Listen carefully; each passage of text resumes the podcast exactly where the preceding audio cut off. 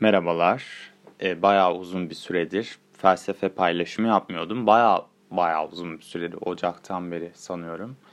E, Japon felsefesi üzerine de paylaşım yapmıyordum. Yani çeşitli sebepleri var. E, birazcık üzerinden e, zaman geçmesi gerekiyordu. Bugün e, Tanabe'den bahsetmiştik. E, büyük ihtimalle hafızanızı tazelemek gerekecek. Tanabe bir bölümüne giderek Ocak ayında yayınladığım üzerinden uzun zaman geçti ama tanım, tamamlamak istiyorum açıkçası. E, bu Tanabe felsefesinin ikinci ve son bölümü olacak. Bu bölümde Tanabe'nin devlet felsefesinden bahsedelim. E, Tanabe'ye göre bireylerin doğal topluluk olarak türlerin ötesine geçmeleri ve akla uygun yani hakiki devlete bağlı olmaları gerektiği için e, bu bağlamda devleti cinse uygun bireylerden oluşan bir insanlık devleti olarak tanımlar. Devleti görünüş varlık yani Dasein bir nevi, Ogen Sonzai olarak yani mutlağın kendini dile getirmesi olarak görür.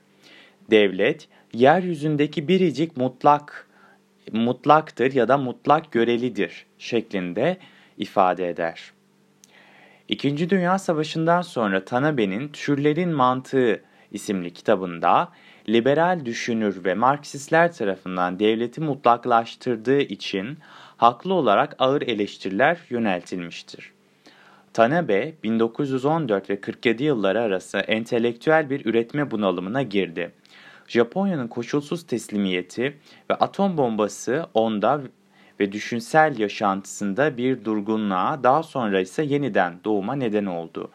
Bu bölüme aslında e, Japonya'nın tekrardan e, aslında yenilmesi de Japonya'nın e, birçok felsefeci de o dönemin e, felsefecisinde düşünsel bir e, içe dönüş yarattı ve Tanabe de bu e, Japonya'nın koşulsuz teslimiyetinden sonra bir içe kapanış ve kendi felsefesi üzerine düşünme e, fırsatını verdi. Bu döneme ikinci dönem diyoruz. Tanabe'nin ikinci dönemi düşünsel anlamda. Tanabe felsefedeki yeniden doğuşunu şöyle yazıyor.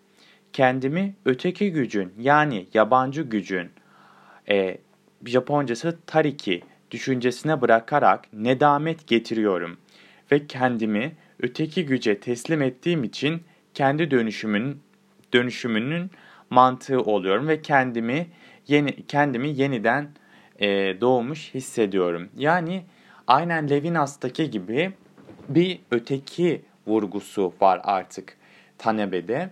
Nedamet yoluyla bunu buluyor.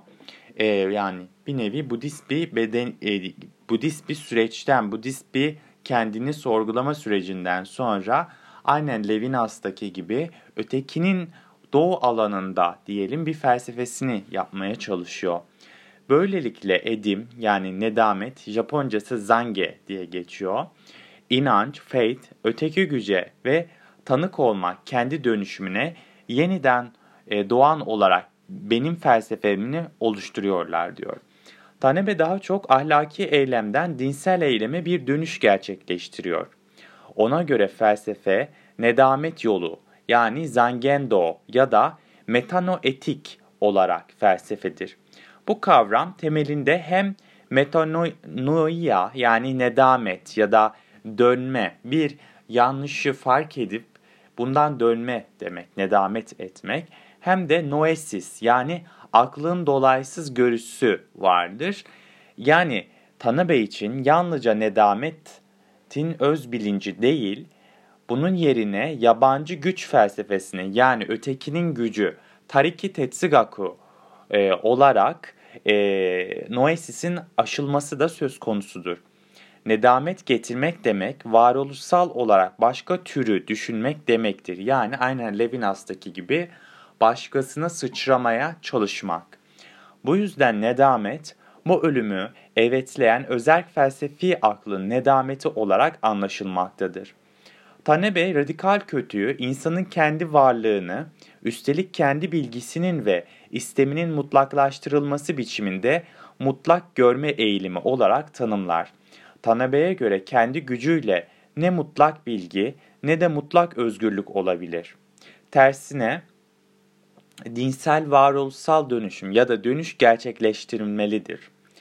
Tanabe'nin bireyi yan, yanılsamaya bağlayıp kalmışlığından ve bunu aşmanın zorunluluğundan söz eden Budist felsefeye dayandığı açıktır. Aklın mutlaklaştırılmasının bir eleştirisini görüyoruz aslında burada. Metanoetiği tariki yani ötekinin gücü felsefesi olarak işlemekle Tanabe, Shinran'ın yani Shinran doğru söz, e, Jodoshin Budizmi ile ilişki kurar ama bunu kimi yönlerden yeniden yorumlar. Zen Budizmindeki Jiriki yani kendi gücü sayesinde kurtuluşa ulaşmaya karşıt olarak öteki güç yani Tariki, e, Amida Buda'nın aracılığıyla kurtuluşa ulaşmayı hedefler. Tanabe felsefesi aklın ölümüne, yaşamdan ölüme dönüşüm adını da verir. Ve mutlak için yabancı gücü aracılığıyla dirilmeyi e, ölümden yaşama dönüş olarak tanımlar. Tanabe'nin metanoetiğinde karşımızda öz gücü ve yabancı gücü içinde barındıran kendi deyişiyle felsefe olmayan felsefe yani Tetsugaku Narunu Tetsugaku vardır. Nedamet bizim eylemimizdir. Ama yabancı güç kendini dünyada onun aracılığıyla ve onun içinde gerçekleştirir. Şimdi metanoetikle belirleyici olan yine mutlak aracılıktır. Yani mutlak aracılığın hala e, Tanabe'nin felsefesinde temel bir e, kavram olduğunu, temel bir konsept olduğunu anlayabiliyoruz. Demek ki ilk dönem Tanabe ile ikinci dönem Tanabe arasında birleştirici bir e, ortak konsept var. Bu da mutlak aracılık. Kurtuluş demek mutlağı ve göreliği değilleme yoluyla uzlaştırmak demektir. Şimdiye kadar olduğu gibi dini ve devleti etik yani özgüçsel bakış açısıyla görmek yerine Tanebe şimdi hiçin ahlak üstü, iyinin ve kötünün üstünde duran dinsel karakterinin ve dindeki sevginin ya da büyük merhametin yasa üstü ve devlet üstü karakterinin algılanmasına yönelir. Tanebe, diyalektik şemayı yeniden yazışında cinse, türe ve bireye yer verir.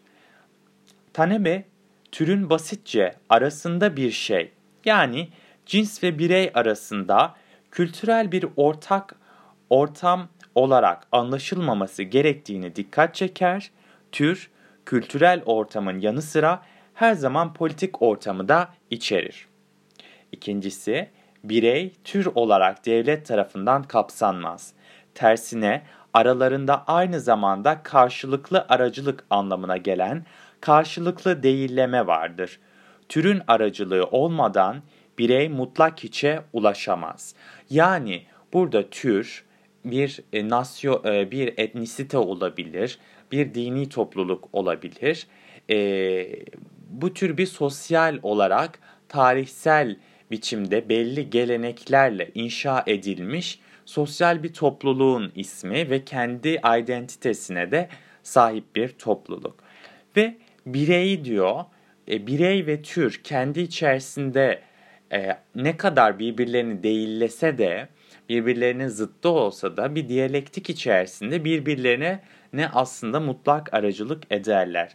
Bireyin ve devletin radikal kötüsü kendini mutlaklaştırmaktır der.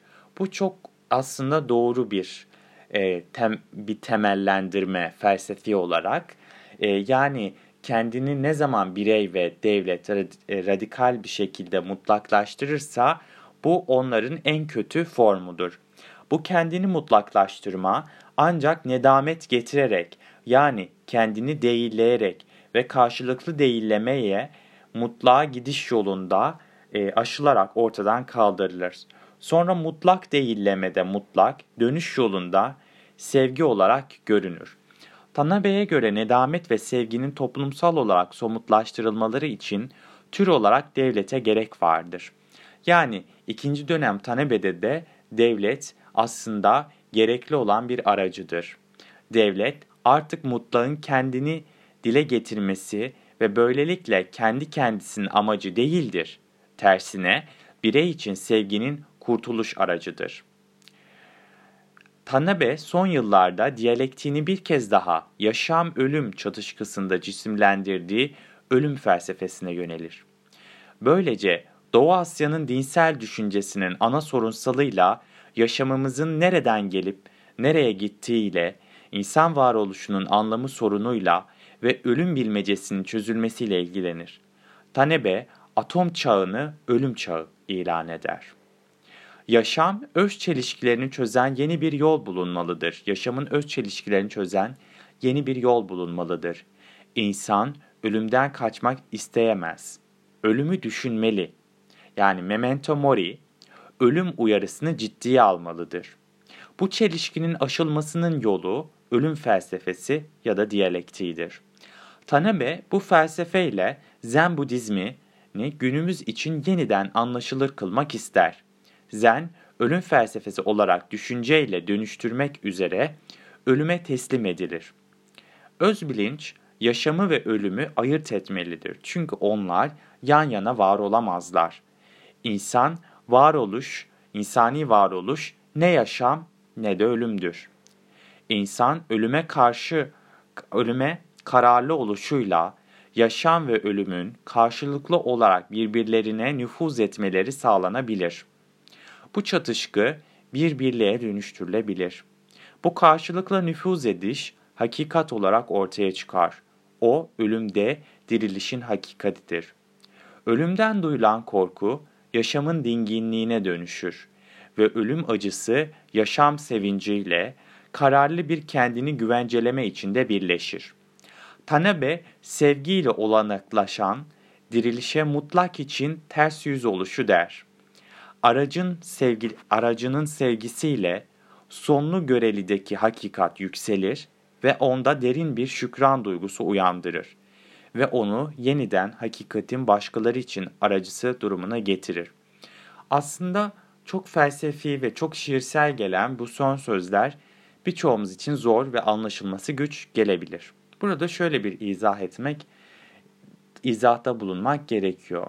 Nasıl ki Heidegger'in ölüme doğru varlığında olduğu gibi Tanabe'de aslında ölümün e, hatırlatılması yani memento mori felsefesindeki gibi ölümün aslında yaşamı ne, ne kadar hatırladığımız gibi ölümün de yaşamla birlikte sürekli hatırlanması gerektiğini söyler. Peki bu hatırlanma bizde ne sağlayabilir? Yani bu ölüm ve yaşamın birbirine sürekli nüfuz etmesi bize neyi sağlayabilir? Bu aslında bize birçok hakikatin de ortaya çıkmasını sağlayabilir. Neden derseniz benim çıkarımım ve yorumlamama göre tabii ki siz değerli dinleyicilerim de Tanı benim bu sözlerinden farklı çıkarımlar yapabilir ki felsefede zaten biliyorsunuz ki e, birçok doğru vardır. Zaten felsefenin güzelliği buradan geliyor. Benim çıkarımım şu şekilde. E, aynen Heidegger'deki gibi ama Heidegger'den yine farklı olarak ölümün hatırlatılması mutlak hakikatin doğmasında da çok büyük bir etken. Çünkü insan yaşamının sınırlı olduğunu bildiği anda bu yaşamı e, daha dolu dolu geçirmeye çalışacaktır ve aslında yaşamın sonunda e, bir yokluğun olması, e, geri dönüşün bir reenkarnasyonun olmaması insanda yok olmayı yani ölümün aslında e, alt e, ve saf e, gerçekliği olan yok oluşu sindirmesi insana bu dünyada e, en çok keyif veren şeyler kendini gerçekleştirmek yani tatmin olmak gibi ve tabii ki karşılıklı sevgi gibi bir durumun e, ortaya çıkmasına neden olabilir. Çok basit sözler vardır dilimizde. Mesela e, çok sudan sebeplerden kavga ederiz ve günün sonunda şöyle söyleriz birbirimize. Yani üç günlük dünya kalp kırmaya değer mi deriz mesela. Bence bu söz aslında çok büyük bir söz. Çünkü e, bir insanın ya da insan topluluklarının mücadelesi çok anlamsız geliyor. Çünkü hepimiz eninde sonunda e, yok olacağız ve e, geri dönüşü olmayacak bir şekilde yok olacağız. İnsanlar e, öteki dünya bilinciyle yani ölümü gerçek anlamda içselleştiremediklerinden ve tekrardan belki reenkarne olarak belki de tırnak içinde cennet cehennem kavramlarıyla ölümsüzlüklerini dinler e, içerisinde ilan ediyorlar ve bu da insanların e, kötülük işlemesini e, mümkün kılıyor. Çünkü e, kafirler tırnak içerisinde İslam adına ve öteki dünyada daha rahat yaşamak adına katlediliyor. Her iki dinde de böyle. Yani birçok dinlerde bu şekilde. İnsanlar birbirlerinin kalplerini kırıyorlar e, ve kırmaya devam ediyorlar. E, bunlar da aslında hep ölümün hatırlanmaması. Sanki hayatın sonsuz bir şekilde, sonsuz bir çizgide ilerleyeceği anlamıyla e, anlaşılıyor. Ki bu ölümün hatırlanmaması bence kavramıyla atom çağı e, ibaresi Tanabe'nin benim yorumuma göre atom e, bombası tabii ki Tanabe bunu deneyimledi kuşkusuz ki e, bunun korkunçluğunun farkına vardı. Çünkü e, yani nükleer savaş içerisinde bir kazanan yok. Tüm taraflar e, az ya da çok toplu bir katliama uğrayacak. Yani nükleer e, savaş insanlığın da sonunu getirecek yani mutlak ölümü ortaya çıkartacak. Peki nükleer savaşın ortaya çıkmasının nedeni ne? Mutlak öfke ve kin. Yani sevginin olmaması. Öyle ki öyle bir kin duyuyorsunuz ki birbirinize karşı topluluklar olarak yani karşılıklı kıyım getirecek bir silahı bile kullanmanız söz konusu oluyor. Bu mutlak öfkeyle ifade edilebilecek bir şey. Bu yüzden zannediyorum ki Tanabe bu çağ atom çağını ölüm çağı olarak adlediyor. O yüzden de bence Tanabe'nin felsefesinden de kişisel yolculuğundan da çıkartılacak birçok şey var. Ee, yine e, bu bölümü Tanabe'yi bitirmiş oluyoruz Doğu felsefesi içerisinde. Diğer bölümde e, Nishtani Keiji'yi işleyeceğiz. Üçüncü e, felsefecimiz ve Batı felsefesi bölümlerine de devam edeceğiz. Beni dinlediğiniz için çok teşekkür ederim. Bir dahaki bölümde görüşmek üzere.